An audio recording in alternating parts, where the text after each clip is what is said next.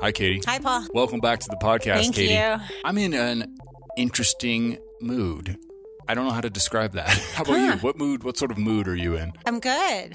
Okay. Despite staying up all night listening to Taylor's new album. Pouring over every lyric. No, I didn't. I did listen a little bit. I didn't know you were a Swiftie. Oh, my gosh. I love her. Oh, really? Love her. That's not a hot take by any means. To be a Swiftie? Right. What does that mean, a hot take? I mean, it's not like you're breaking new ground by loving Taylor Swift. Oh, gotcha. I'm just saying, yes. I'm going through my response to this. Mm-hmm. Like, I was surprised, but for no good reason. I guess I don't totally understand what her demographic is. I think her demographic stretches clearly across, exactly, which makes her such a genius. Mm-hmm. No, it's interesting. I was thinking about, music a lot, a subject Love close that. To your heart, uh-huh. I know. And I mean, everyone always comments that I can sing just about any song that comes on the radio from any genre. And I thought, you have such an eclectic musical taste. And I started thinking about why I like the music I like. And of course, we all have those times in our life. It's definitely associated with memories and different eras of our life. And Taylor's a good example. Mine is really tied to people and relationships in my life because I think music's one of those amazingly connecting experiences if you can be open enough. And so every time I think of different bands, different artists I love, people come up, and then specifically relationships. So like, classic rock in the 70s, we had my best friend's older sister. Mm-hmm. She's probably 8 or 9 years older. I mean, we hung out with them all the time and idolized them. Beatles, Skinner, Led Zeppelin, right? And, thinking back, we spent a lot of time over there, like even weekends when she would babysit for us. God, the 70s were a different time. I mean, she was probably only 14 or 15. And in fact, I remember she couldn't drive us. And my parents were just like, great, go for the weekend. And her boyfriend hanging about. Oh my God. So much could have gone wrong. So you're saying that the relationships that you built through listening to music. Yes. Yeah. And it's not even the era. And then I had a crazy gymnastic coach at the time. Another kind of scary memory of what was so different in the 70s is we were going in vans to like Omaha and Scottsbluff, Nebraska, and all of your towns in Kansas. But I'm really into Motown. So, Aretha and Gladys and all of that. But same time period, but just such different musical tastes. Mm-hmm. NWA, Madonna, Prince, all of that. The Cure, I had alternative, et cetera. And then, you just go through life. I met John and kind of got me into a little bit of country, alt country, not the real country stuff. I still can't do Dwight and things, but he introduced me to my love, Rhett. So Taylor was Karen when she was little. That was her first kind of, we went to the concert together and she loved Taylor and some of the boy bands. And now amazingly, I'm listening to Metallica and Sabbath because Karen has become a huge metalhead. Oh, really? Yeah. This will be part of my loss later, but I went to see this metal band called Bring Me the Horizon. And I turned around at some point. It was they're like your girlfriend's metal band in that it's pretty pop influenced. Okay. It's not like going to a Metallica show. Like it was a pretty evenly split and a lot of young people. And I turned around at some point and I saw a girl that was like Karen's age, and I thought, oh shit, she could be here. That would be a wild moment for both of us. Yes. Contextually. Yes. I don't think she was, and I don't know that she would probably I don't think she was either. I don't know. Down on Bring Me the Horizon if she's into Metallica. Oh, yeah. Because the hardcore stuff, yeah. It's pretty – like I was – there you could draw almost a direct line from the Beatles to Bring Me the Horizon. Oh, interesting. In that they're British – yeah. And they're also very concerned, you can tell, with their aesthetics, the way they were lit. They were technically very proficient. There's a lot of melody, weirdly, in this metal band. A lot of electronic influences and also a bit of a commentary, like a meta commentary on what's happening in the show itself, which was kind of cool. That sounds really cool. Yeah, it's great. Like the sounds of that. There's a lot of screaming. Also, because of the age demo, because of the music, band screaming.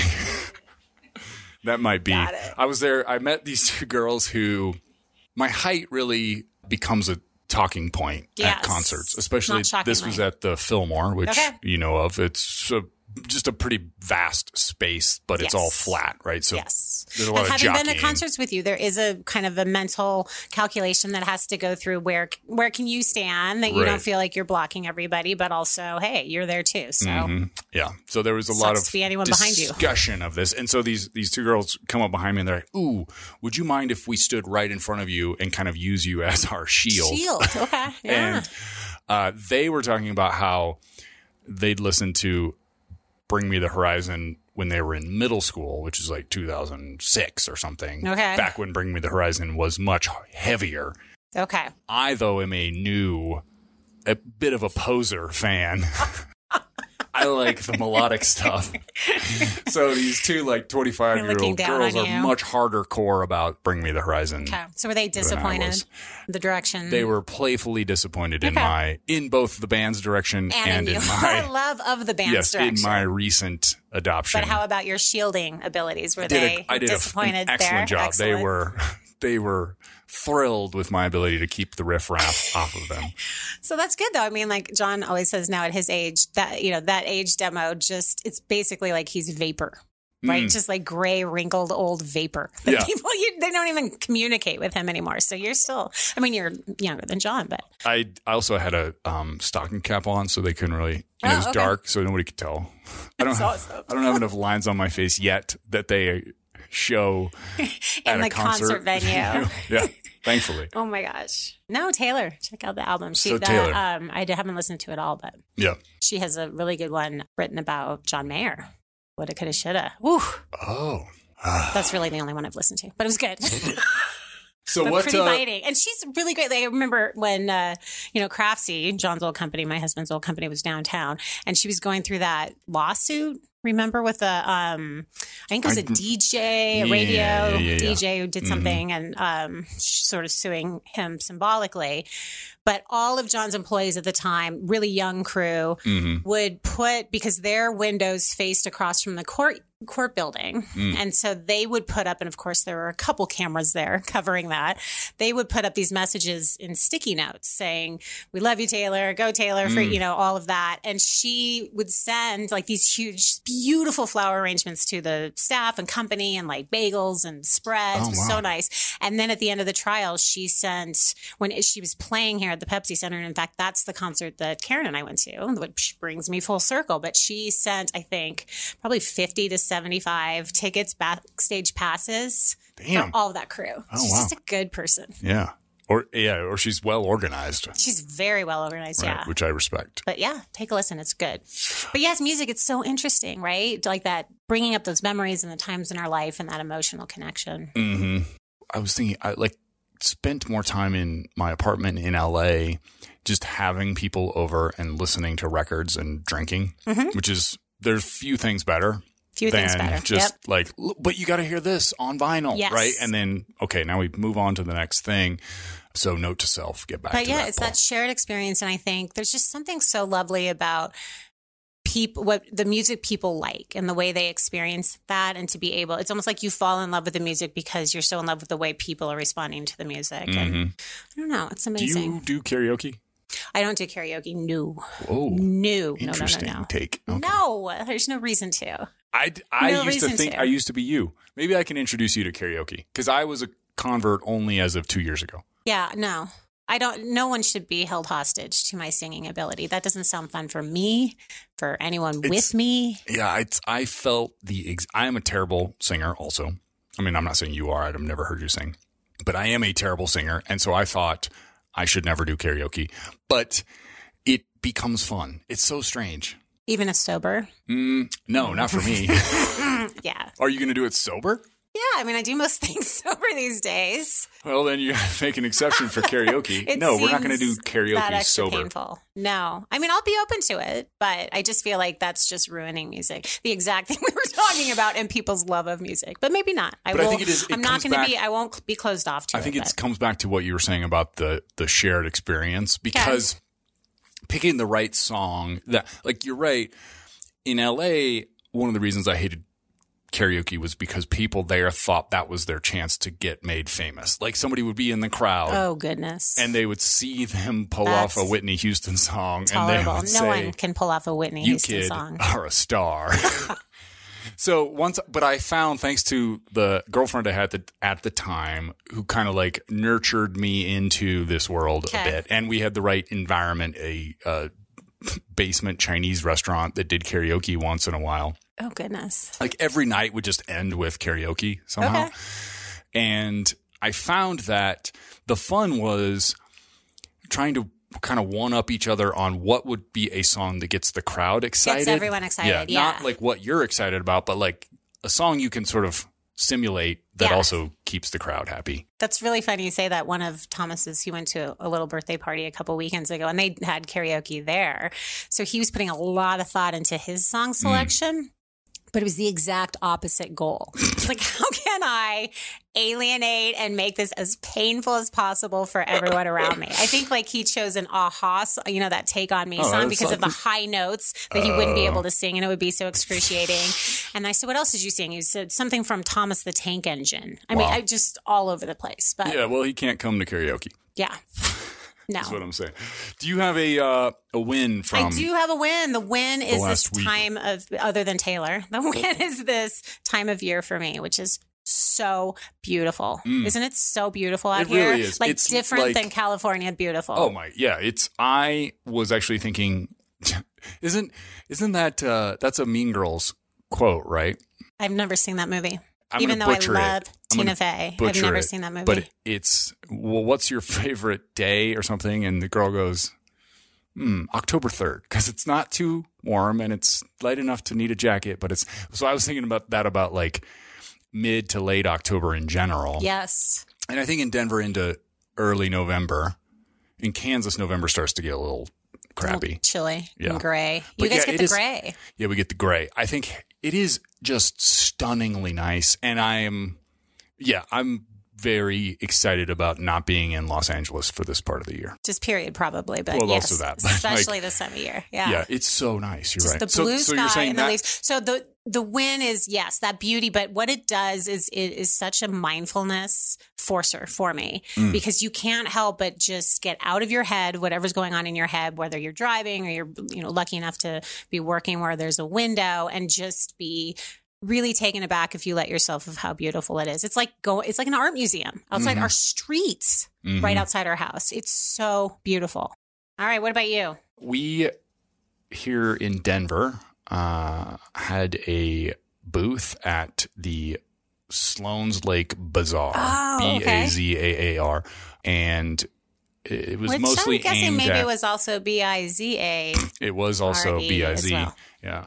Maybe not. Maybe I'm being judgy again. No, it was pretty bizarre as well. Lots of crafty types and don't be best. Those are my people.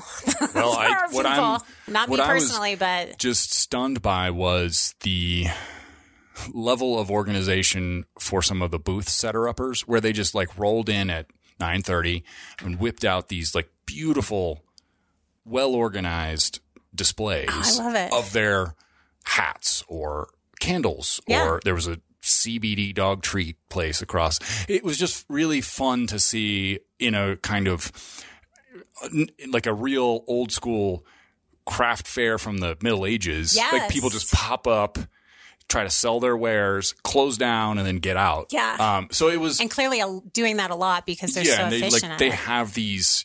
I mean, we're not going to say as far as like sprinter vans, but like their SUVs are sort of outfitted and ready to do this. We were there just talking to people about what we do in the physical space here in Denver, and it was fun. Nice, good to have that actual event to prepare for, execute, finish, analyze. Whereas I say this all the time that like so much of all of our lives are in this kind of nether region of I'm sending the emails and I'm moving these things forward, but there's no completion. I don't have any finite tasks. And so it was really, it was also engaging to have my staff there, the Denver staff, getting them used to explaining what we do to people, seeing it hit for some people or not. And then thinking, okay, what about that didn't work? Let's try that again. Yeah. Getting that immediate feedback was also really lovely. That's such a good idea. As opposed to, you know, when you're online, you're like, well, I don't know. Are these people getting these emails? Who right. knows? They could just love it, but they're not responding. Whereas when you're in that moment. So I think just as a reminder to, even though it is a lot of work to do something like that, to keep those things on the calendar because they are an interesting like test, I think. Yes. And I think so much of what you do here and why it is so appealing to people is that personal nature. And so to see the human beings behind of the co-working space and who's here and who you can be connecting with and learning from. We were talking about that a little before going on air, this increased remote and isolation, remote working, et cetera, I think has served obviously some people really well, but for a lot of people really missing that connection. Mm-hmm. And they're starting to become aware of that. Yes. Like we had a lot yes. of screaming eyes where we said, so, you know, what's your job? This is my job. Where do you do it? Well, I'm working from home. So is my boyfriend and my dog. And their eyes are just like, help me. I got it. Those kind of screaming yeah. eyes, the hostage eyes. Mm-hmm. I need help.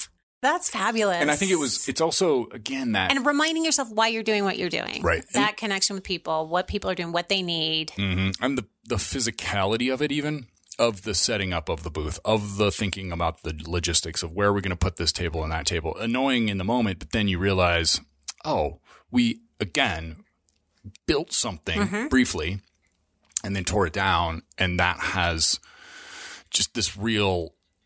This is a very simplistic thing, but we're detached from this so often yeah. that it is hard to remember that it has so much power. Yeah, I agree. It's, again, kind of a forced mindfulness function of right. being aware and being present. Yeah. And then also getting the best kind of tired at the end of the day. Yeah. Just like, I'm going to make it to my bedroom and then collapse from all of this lifting and talking. Yeah. Which yes. I think is helpful. Did you buy anything? No, I bought some coffee and I was doing a lot of coordinating. Okay. I had the worst meal I've had in ages. This is not a topic of conversation, but at some point, restaurants are going to have to come to terms with the fact that you can't charge $15 for tiny sandwiches and stuff. Like we're going to have to come up. We're going to have to meet in the middle somewhere. I think we have to. I think there has to be huge protests. I think they are getting away with a lot. Yeah. Well, I think these days, I think they were able to get away with a lot, and then inflation has happened, and so rightfully they have had to increase their prices. Some of it is also us as consumers being discerning about but that gets hard for some of us when food and discernment don't necessarily go hand in hand, right, and you don't plan well, and you're starving, and then you're doling out $20 for whatever what you have. Like it was supposed to be like avocado and an egg on top of, I think, some roughage. And it was like a spoonful. I'm already confused because I don't hear any carbs. I don't hear any bread spoonful products. Of avocado that was kind of brown, and then a like boiled egg remnants on top of like boiled cabbage. And you're like, this cost you 40 cents to make. What are we doing? I'm even more concerned that you willingly selected that choice. I didn't know it was going to be a bowl of cabbage. It was like I was in ancient Ireland, 200 years ago Ireland, and somebody just served me boiled cabbage and said, that'll be $15. And I'm like, what now? Breakfast is the worst. It's the biggest scam out there. And I think it's true. All the young people and the whole drinking and brunching. Yeah. But we went out this weekend after a similar sort of booth experience, but quite different. We went to Collecticon. It was on Thomas's list. It's very much, it's in the same vein as Comic-Con, right. You know, a lot of anime, a lot of Pokemon cards. The Teenage Mutant Ninja Turtles were there in person. A lot of people who voiced the anime, the actual TMNT. Ones. They came, up from the sewer. And a lot of people who voiced the animes were there with their booths. The headliner, Vanilla Ice. What? Yes. And so I have to say, I had forgotten. Thomas has been on me for ages to do this. And it's been slipping my mind unintentionally or intentionally, but no, I knew how much he meant. So I realized on Friday, the night before, we were going to go to the mountains, and I was like, oh, John, little detour here. We've got to go to this. Where did this happen? It's at the convention center downtown. So it's a little bigger booth than your guys' thing. It's just lovely. A bit, yeah. But so I said, oh my gosh, we have to go. And he's getting tickets, of course, grumbling about how much that is. And then Karen and I saw they had backstage passes available for Vanilla Ice. You know, and it's about 11:30, which is way past my bedtime on a Friday. So I'm delirious, but it was like when I, you know, used to drink. I mean, I still drink some, but, and you are not in the right mind. You're making poor judgment. And we were just heckling him. You've got to do this. You've got to do this. I mean, what a story to be backstage with Vanilla Ice and see where, and he's just like, no. We're so cranky with him. I literally woke up. The first thing that came over me was, thank God you did not do that. Can you imagine how awkward and weird? I mean, that's awkward anyway, even if the band is cool and you like them. Right. How awkward that would have been. Yeah. Anyway, we were there and Thomas got a katana and an anime poster and some Pokemon stuff. But the point of that story is we went to breakfast before. Okay. And for the four of us, it was $67. And John said this entire meal would cost $6. It's eggs. Yeah. Eggs. Yes. Anyway. Let's go back to Vanilla Ice. So you didn't see him perform? We did not. We were almost. So he was performing. This is where I'm confused. He was the headliner, but he was performing music. And that's unrelated to Collecticon. It's just a generational thing, I'm not sure how they selected that. These people are... Speaking of things that span generation, it was so wonderful. I absolutely loved it. I mean, talk about people who are just in pure joy, right? In their costumes. You had kids, you had older people, you had everyone in between. And so, yeah, I think when you think about spanning generations, you think of Taylor Swift and Vanilla Ice. that is what comes to mind. I was in a bar in Kansas City where Vanilla Ice was celebrating his birthday. Which is weird because he's not from Kansas City. I think he was just on tour or something. He was just on tour, clearly. And A, looked pretty good for his age. Yeah, I thought so too. Good job, Vanilla Ice. Yeah. And B is, I defend a lot of musicians. And Ice Ice Baby is an amazing song. But the rest of that album is terrible. So like the fact that he's been able to make it career off of truly one song. Like there's a lot of musicians that people think are one hit wonders that turn out to have a pretty substantial second or third place song. Yeah. And that is not the case. No. And that's why I think this was the perfect venue. It was not a concert. It was, now from 2 to 2:20 or 2 to however long Ice Ice Baby is, 2 to 2:12, Vanilla Ice will be playing. Right. But did you have a loss from the last week? I did. I've been doing a lot of moral policing. And it is something I've worked a lot on in my life in general. I work a lot with my clients on and do a pretty good job with, except when it comes to something having to do with my children and other people treating my children poorly. Define moral policing. So moral policing, the biggest indicator we're policing morally is when should comes into play with respect to other people. They should or shouldn't be doing this, thinking this, feeling this.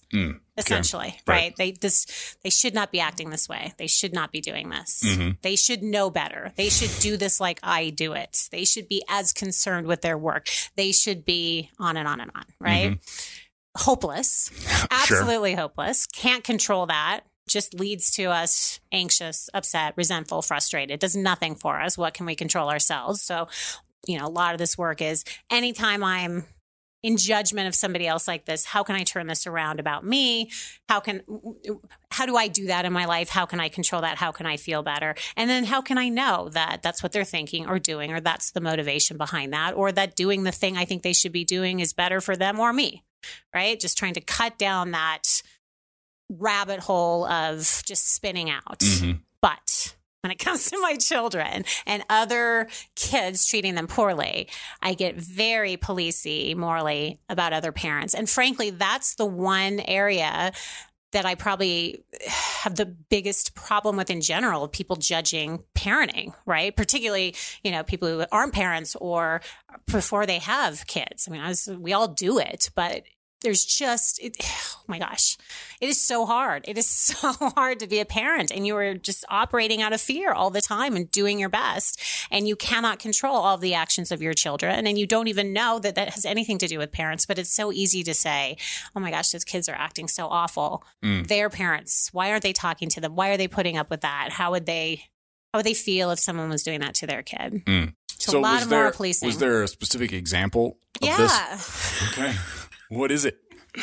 It's just some terrible girls that are really mean to Mean Girls, yeah, if you will. A lot of Mean Girls. Mm-hmm. And again, you look at them, they're doing the best they can. They're nervous, they're insecure. Everybody is doing the best they can. But again, when your child is a target, it hits you differently. Mm-hmm.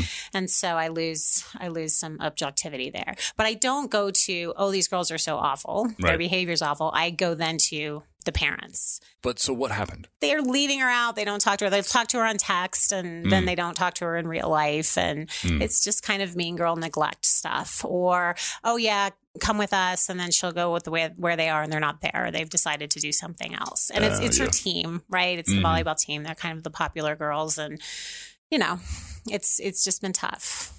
Yeah. And I think Karen is threatening to a lot of them because at that age, which I tell her, the key to success is to be able to mask, to be able to, kind of be somebody different no matter what's going on and to be really socially manipulative. And so these girls are like 5 moves ahead. They are at a, PhD level, master's seminar of social manipulation. And Karen, love her, which is what makes her amazing, is... This is what you see is what you get. What's on in my mind is coming out. Mm-hmm. Very one-dimensional, but so amazing, right? That's how I think we all should strive to be. Mm-hmm. But doesn't stand a chance with these social ninjas. So she's playing checkers, and they're playing nuclear brinkmanship. She's playing marbles. Yeah. Yeah, that is. I was actually, when I was at that show, the Bring Me the Horizon show, one of my worst fears, as is true of all adults, is getting roasted by teenagers. Like a group of teens just destroying you about something. And they can do it with just a look. I know. It's just like it could be so easy. So I was actually on guard because I think that it does, what she's going through right now does armor you for the rest of your life. The rest of your life. Right. Because it's so mean and cutting and brutal. Right. Mm-hmm. I know. I drive in there to drop her off and then I drive out, which is taking my life into my own hands. Every time. I mean, a public high school letting out or going into school with those kids driving. I mean, she even pointed it out today. She's like, look at that kid. He barely brushed his hair today. Mm-hmm. I see him in class, like his boogers flying out of his nose and he's operating a motor vehicle. It's such a disconnect. But yeah, so I'm all up in arms with them in the parking lot. And then they just shoot you this look like, oh my gosh, you boomer. What are you doing out here? And I'm like crumbling. And yeah.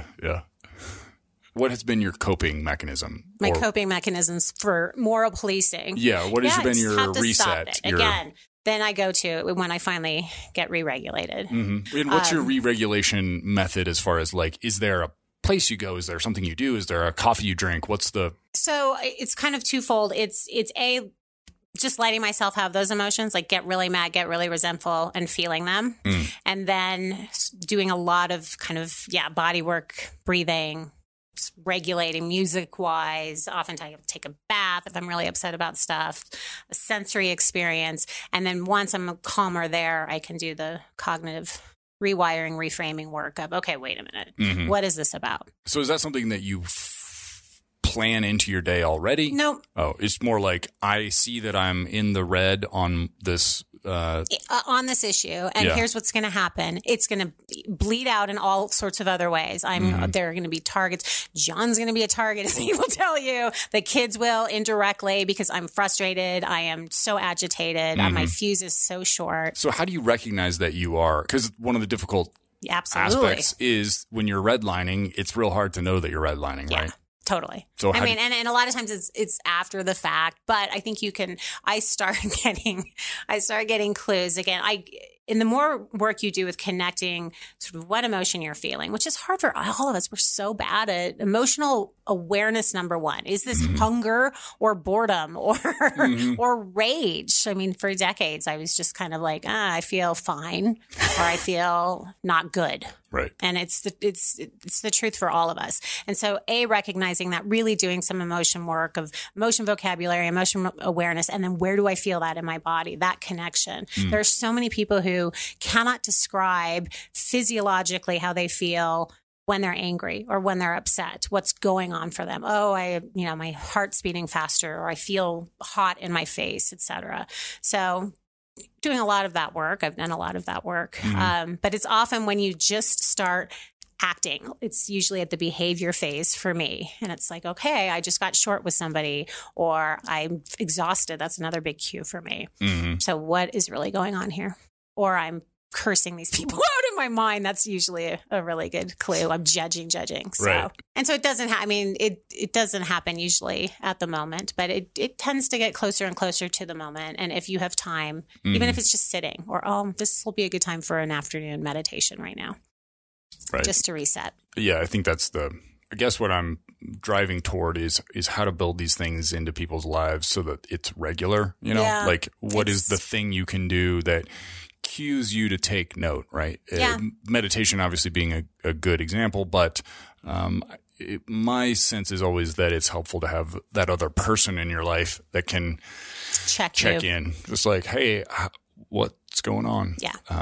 And the more regular that can be, the better, obviously. Yeah, absolutely. And again, it's not love to have it all there and preventative so we don't get to a place where we're feeling like we're losing control behaviorally or emotionally, but right. We have to give ourselves that sometimes. It comes before you know it. For sure.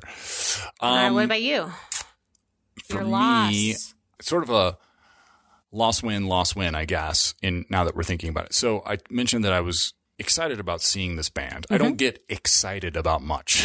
Like it's not, I'm frustrated all the time when I see in an email, I'm so excited to do X. And you're like, you're not excited about that. Like that's not, excited is Christmas morning and I'm at the love of my life. And like, let's keep the terms to what they actually are. Real true excitement, I think you experience as a child and it's pretty rare. Right. Like I remember going to Disneyland with the kids and John was like, oh my God, just that pure excitement. I will never feel that way again. I mean, he said, you could lead me into a room with Penelope Cruz and Salma Hayek, whoever it was at the time, for a threesome. And I'd be like, what's the catch? Or what's wrong? And I'd also be like, I'm nervous because this is going to go bad somehow. They're going to judge me. Yeah, totally. We just rip all excitement. So you're right. So it is pretty rare that I could truly say I'm excited about something. Yeah. And I don't mean that I'm not looking forward to things, but when people are like, I deal with and follow and interact with a fair number of comics online, and they will always be like, I'm so excited to be on this show. And you're like, no, you're not. You're deathly afraid that you're going to screw up. I know you. Yeah. You're glad that you have this opportunity. Anyway, point of the story, though, is that I was actually excited about this concert. How did you feel the excitement in your body? Like, how did you know it's excitement and not just, I think it was a true, like, jitteriness. Giddiness, because I don't know a ton about this band, but like a lot of their stuff, they were playing at a venue that is small, which is exciting because they usually play arenas. If they were playing in Europe or South America, it would be in an arena. It's 2 blocks from my house. I had sort of made the plan in my life that, like, this is blocked off time. Yes. And I'm going by myself. I don't have to, like, entertain anybody. I'm just going to have a time, So you're also able to build up that anticipation with that planning ahead, which I think is a really good key we don't do enough of. It was down to the show doors were at 5 and the show was at 6 because it's on Colfax and I think they have a curfew or something. So I had even gone to the level of, like, I got to get everything done by 4 o'clock and all this. The loss, though, is that a couple of weeks ago, a friend of mine was like, hey, I run this thing in Denver that's once a month on a Friday morning. It's called Creative Mornings. People may have heard of it because it's a national thing. And you should, while I'm still in charge of it, you should do a 30-second pitch for the process at Creative Mornings. Nice. Right? It'll be a good opportunity because it also goes out in our newsletter. And I like this guy a lot. I knew he had sort of gone out of his way to help me. So I said yes, even though the thing started at 7:30 a.m., the morning after this concert that I've been looking forward to for 4 months, where I had also sort of factored in a sleep-in just period. Let yourself – I mean, if the show lets out, you want to go have a drink somewhere, Paul, or whatever. Not worrying about the night ending. Don't have to worry. So what this means is that I really had to be mindful of, like, I'm going to have – 2 beers and then I'm going to go home and go to bed and get up at 6 and then I have to go give a brief presentation. By the way, giving a 30-second pitch is harder than giving a 3-minute pitch. Your elevator pitch. Right. It's so hard. The loss was the slight people pleasing of saying yes. The win was I was able to mitigate this and find a middle ground. It wasn't that big of a deal. The loss again was my pitch was only fair because I just wasn't great at 30 seconds. I need to get better at that. The win is now knowing how to do that next time. Yes. Right. Good. And I think marshaling those expectations of myself, like let's say I had shown up hungover to this thing, it wouldn't have mattered. It wouldn't have mattered. I thought, oh, I don't want to screw this up for my friend. Probably he wouldn't have noticed, right? Or cared. But I was putting so much value on. So the people pleasing was more not saying yes to doing it in the first place, but I think it was dual. Yeah, it was. This feels like an opportunity that's not going to come around. Right, I need to take advantage. I should take advantage. Mm-hmm. And then it was also, well, what will people think of me if I'm disheveled? Dishevelment. But it wouldn't. I mean, again, it doesn't. Yes. It was attached. I was attaching a lot more importance to it than was probably necessary. One to really. And then, did you look around and see how many people were actually disheveled at that time of the morning? That's the thing. You can't tell, right? You never can really tell. No. People might have been. I don't know what they were feeling or thinking. So anyway, it was some of each and. But I'm going to go back to, I love how intentional you were with that concert. I think we don't do enough of that. Mm-hmm. I'm going to plan this. I'm going to make space for this. And then really allow ourselves to get excited and feel that anticipation. There's not enough of that in our lives. For all of us, it's, to me, live shows, live music is one of the few things that I truly can look forward to. So also understanding that it needs to be maximized when it can be, mm-hmm. right? Like Paul, there's not a lot of things. I don't really love, I like going to movies just fine, but it's not like a big excited, right. I don't get excited about that. Yep. I don't get particularly excited about traveling anymore. I used to. Yeah, I talked about that last week. Yeah. Right. It's okay. I mean, but finding ways, I will say that I get excited about getting on a road trip, staying in a new city, going to like those kinds of being intentional. Right. Yeah. So figuring out what are these exact things. And then like you're saying, it's okay that I don't get that pumped about movies anymore. I used to, kind of, but now that's not really a thing. Now let's focus on the things I do love. I love going to a boutique, weird hotel in a random city, and maybe it costs $30 more a night, but mm-hmm. it's worth it because I'm not staying at a Holiday Inn Express, and therefore I have this experience. And those kind of understandings, I think, are that awareness and valuable. Intention.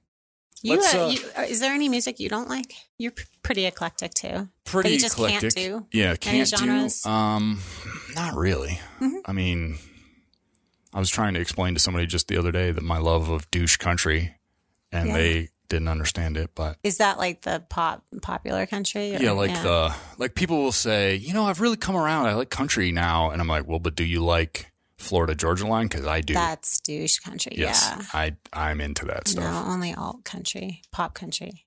Yeah. Well, wait, pop country or alt country? Both. I can. Well, pop country is like no. I don't mean that. That's basically alt, douche country. I mean rock. Oh right, you like the. I basically like the old 97s. Rock and that's it. Yeah. All right, let's get in. The Jayhawks, maybe. Jam bands. I can't do those either. Yeah, that's true. I hate jam bands. Fuck jam bands. Okay, so we have a great question to get into here that I think will be appropriate for. I am excited for this. Okay, I just said really? It. Yeah. And I can't hide it. Where do you feel it in your body? So Morgan says, I'm struggling with managing intrusive demands on my time by others that make my own focus and follow through, not for work, but for personal things, particularly challenging. I'm struggling with encouraging others to take accountability for managing their own time and challenge as well. I would love if you could address ways to shift from a complaint-based mindset to a solutions-based approach, which seems appropriate based on what you were talking about as far as feeling the feelings. Yes. You were mentioning doing the sad or the complaining, right? Mm-hmm. And then moving through that. What comes to mind for you? This is a great question, by the way. Mm-hmm. So a few things come to mind. And again, so the struggle to manage the intrusive demands on my time by others. I'm struggling with encouraging others to take accountability for managing their own time. Mm-hmm. Is that possible? Right.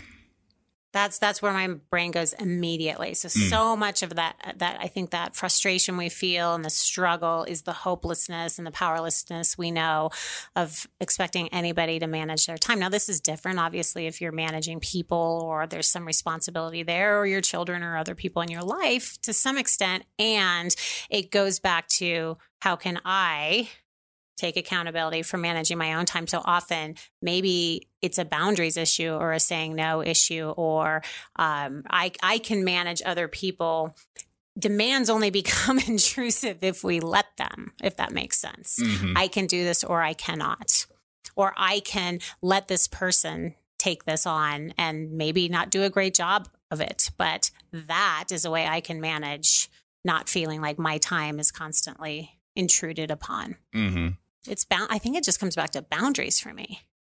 I think it's also. Am I missing it? No, you're right. I was thinking too about leadership. In that, did you ever go to any of those like leadership conferences when you were a kid? Mm-mm. They were like always what? Such bullshit. It would just be, hey, let's send 2 kids from each school to this quote leadership conference. Oh, yes, I would not have been chosen for that. Well, I think it's shockingly. It turned out, I mean, in some ways they were right that there was no overt discussion of leadership. It was more just like get people interacting and mm-hmm. into small groups and see how they behave, which is weird mm-hmm. in retrospect. I do think that leadership gets a bad rep because it gets misconstrued often mm-hmm. because we tend to think that leadership is controlling people and pointing them in a direction, right? Now, I suppose there's some of that that's inherent to leadership, but a lot of it is also process-based, sorry for the internal reference, regarding our own behavior, leading by example, setting communication standards, and then trusting, like a parent has to trust, that things will go okay. Yes. And, yes. And I think that's one of the things that, you know, we talked a couple of weeks ago, I think, about our vision of what a public speaker should be and what public speaking should be versus what actually works. And I think leadership is similar. When people talk to me about like leadership training, it always kind of eludes me because I'm like, it's a really hard thing to train in the traditional understanding of what leadership mm-hmm. is. But if you can start to train, like you said, how do you set up boundaries? How do you exist? And now, how can we give people tools to decide to either behave that way or not? Mm-hmm. And then if they don't, we're going to have to fire them. Yeah, right? I know, which is easier said than done. But you're right. And so much of it is the modeling of – mm-hmm. leader is the modeling of this is how I manage my time. This is how I delegate. This is how I say no. This is how I look to sort of problem solving and solution based versus just complaining. And that's a real interesting balance as well because – so much of the time, and I think a lot of our extra burden and stress is when we go immediately to this problem solving. And yeah, that's an absolute skill we need to have in certain areas of our life, in particular professional situations. But if we allow for a little of the complaining, that's that validation piece and the hearing and letting people just sort of voice, here's this problem, here's what I'm feeling about this. There's a, you know, letting go of their attachment to everything that's wrong. And if we don't jump to feeling like we need to solve everything or have them happy or have them be able to solve these problems, mm-hmm. I think it takes a lot of the stress off of ourselves. So balancing the, okay, somebody may not be happy or they're thinking I need to do this for them. Okay, let's just talk about this. Mm-hmm. Hey, what are your concerns here? What are some things you can do? And also letting them fail, like you say, then that gives us a lot of information on, hey, is this the right person in this position? Or I'm thinking more professionally based, but I think she's talking more personal things, but that too. So if a friend, and we've talked about this before, but okay, can you help me with this? Can you help me with that? You know, I can't. It doesn't mean I don't care about you. It doesn't mean that I'm not wanting to make your life easier, but hey, mm-hmm. maybe they can find somebody else or reach out or establish a connection or figure out how to do it themselves. It's modeling that. Right. And so I think, like, as you mentioned, that one of the main points of this question is like, it's screwing up her own focus and follow through. So yes. Working backwards, instead of going top down and saying, here's how I need you to behave, right, modeling the behavior in your own personal life and then working back up into how that provides an example for people at work or in professional settings. I another thing that came up as you were talking about the need to do the complaining is the power of community and support groups where you can go do the complaining mm-hmm. to people who are in a similar position as you, but mm-hmm. not complaining to your staff or necessarily to the people who are involved in that personal life mm-hmm. goals that you might have. But being able to, that's the power of the business group that you belong to maybe or the like, absolutely. Where you get together and you're just like, Jesus Christ, these people were driving me insane and mm-hmm. I wish they would do that. And then you can get it all out and then come back to sort of stasis, I think. And yes. And even in the getting it out, it helped. We all, I know, just have, I think, a hardwired cringe response to complaining and our reflexes to try to solve or to avoid. Mm-hmm. But in the complaining and the allowing people to complain, and that's a great point you bring up in terms of the right venues for that. But people can begin to articulate for themselves what they're complaining about, what the issues are, and ideally then think about ways to solve them. But we can't go to solving if we don't feel like mm-hmm. we're being heard or we've even articulated for ourselves what's wrong in the first place. Yeah, the thing I sometimes think about as the leader of a small business is how I often need to go into actor mode before I walk into a situation with my staff.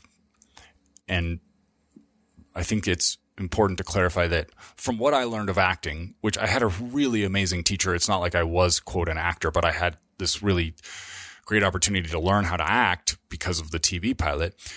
A lot of it is the job of centering yourself, making yourself open, making yourself vulnerable, but also being aware that you are on stage, right? Like there is inherently you're in front of a crowd. So you're not going to allow everything in. You're a slightly different version of yourself, hence the term acting.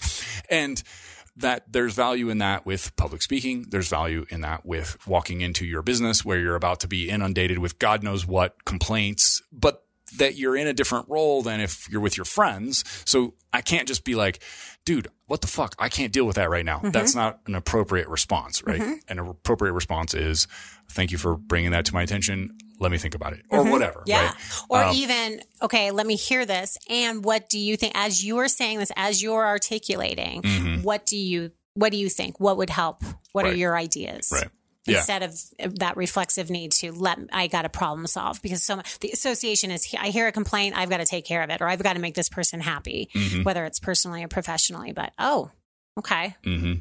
And I think we endeavor toward vulnerability, but it's a different kind of vulnerability and boundaries. Right, it's vulnerability and boundaries. Mm-hmm. Being able to be open and honest, but not behave.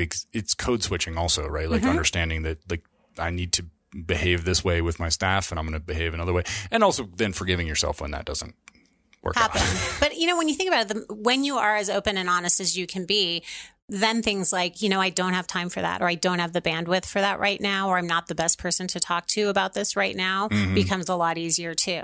Even the boundaries piece of it. Yeah. It's just the code switching is the way you present it. Mm-hmm. I think the manner it goes through, but it also makes me think of, again, this, what's the word I'm looking for? The usefulness of helping people this is really ironic, helping people articulate whatever it is that's going through their brain right now, what I'm doing myself, but particularly when it's emotional, or like I go back to the seminar that we had here about a month ago, and a big piece of it was having people articulate their goals. Mm. And it's so amazing to me how much people struggle with just even something like that. So it's in their mind in either kind of an emotional sense or a vague sense. But one of the brilliant things you did were taking people's sort of meandering descriptions of what they'd like to do and really making a concrete, articulate tangible goal out of that. And I think that's a lot of what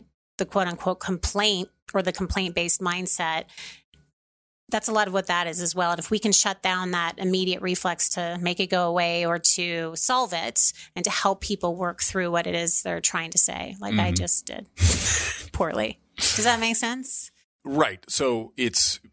Because again, it's putting the onus on them to solve. How can I bucket what you're saying, right, such that it is then either solvable or not solvable? Yep. Right? Like, let's put it into its category. Like, there's a lot of information in the world these days, I think, about how one of our brain's main jobs is to categorize things.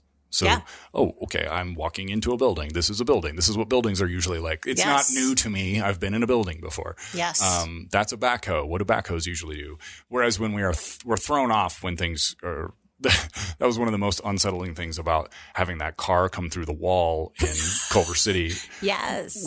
Wrong context for a car to be in my lap, right? Like what – brain doesn't know how to make sense of this. That's the trauma response, right? It's just so out of what we're conditioned and so yeah, to. So like helping people figure out like, well, what kind of complaint is this? Is this a complaint of like, if we're assuming you're dealing with like a staff member, is this something's going on in your personal life and that's thrown you off? Or is this truly like the water pipe is broken and we have to fix this today? Like, where does this get categorized? And really helping people do that. I think the last piece from my perspective is to pay attention to ego, in that we can often take on a lot of other people's stuff because it on some deep level feels good to be needed. So checking in with, do I really need to help with this, or is it just helping me feel necessary? Absolutely. And that's, I'm working with a couple of people in some one-on-one capacities, and especially high achievers tend to get a little attached to that feeling of being needed or wanted, and that is its own loss. We all do. I mean, that's, again, that basic human need. I think that's a great point. And so, because it's so intertwined with then the responsibility piece, which is obligation and resentment, but it's tied into, I mean, we always, why do I keep saying yes when I mean no, or why do I keep doing these things? There's a reinforcement piece to our behavior all the time. And that's the dopamine hit. Oh, I came through, I'm needed, I'm necessary, I can figure this out. And so honoring that piece of it, but being really clear about it and aware about it as well, as long as it's not getting into feeling like your own, life is being thrown off track, or things are too intrusive or burdensome or obligating. And that's also where it can come back to this modeling in your own life, right? So let's get away from the ego of I'm needed and instead just focus purely on I'm okay existing, sitting here and listening to this piece of music. Yes. And then actually – I'm pretty happy this way. Yes. I don't need the overstimulation of people calling me or whatever else. It's going out and looking at the leaves or taking the hike and then recognizing that the world will continue to spin. Yes, without me and my intervention. Yes. Yes, yes. I love it. Great question, Morgan. I hope that helped. Thank you, Morgan. And we hope that listening to our podcast helped you in some way, and that you'll take a breath here at the end and pay attention to wherever you are in the world. See the leaves. Listen to the music. Sing karaoke in Chinese restaurant basements. Exactly correct. We'll talk to you next time.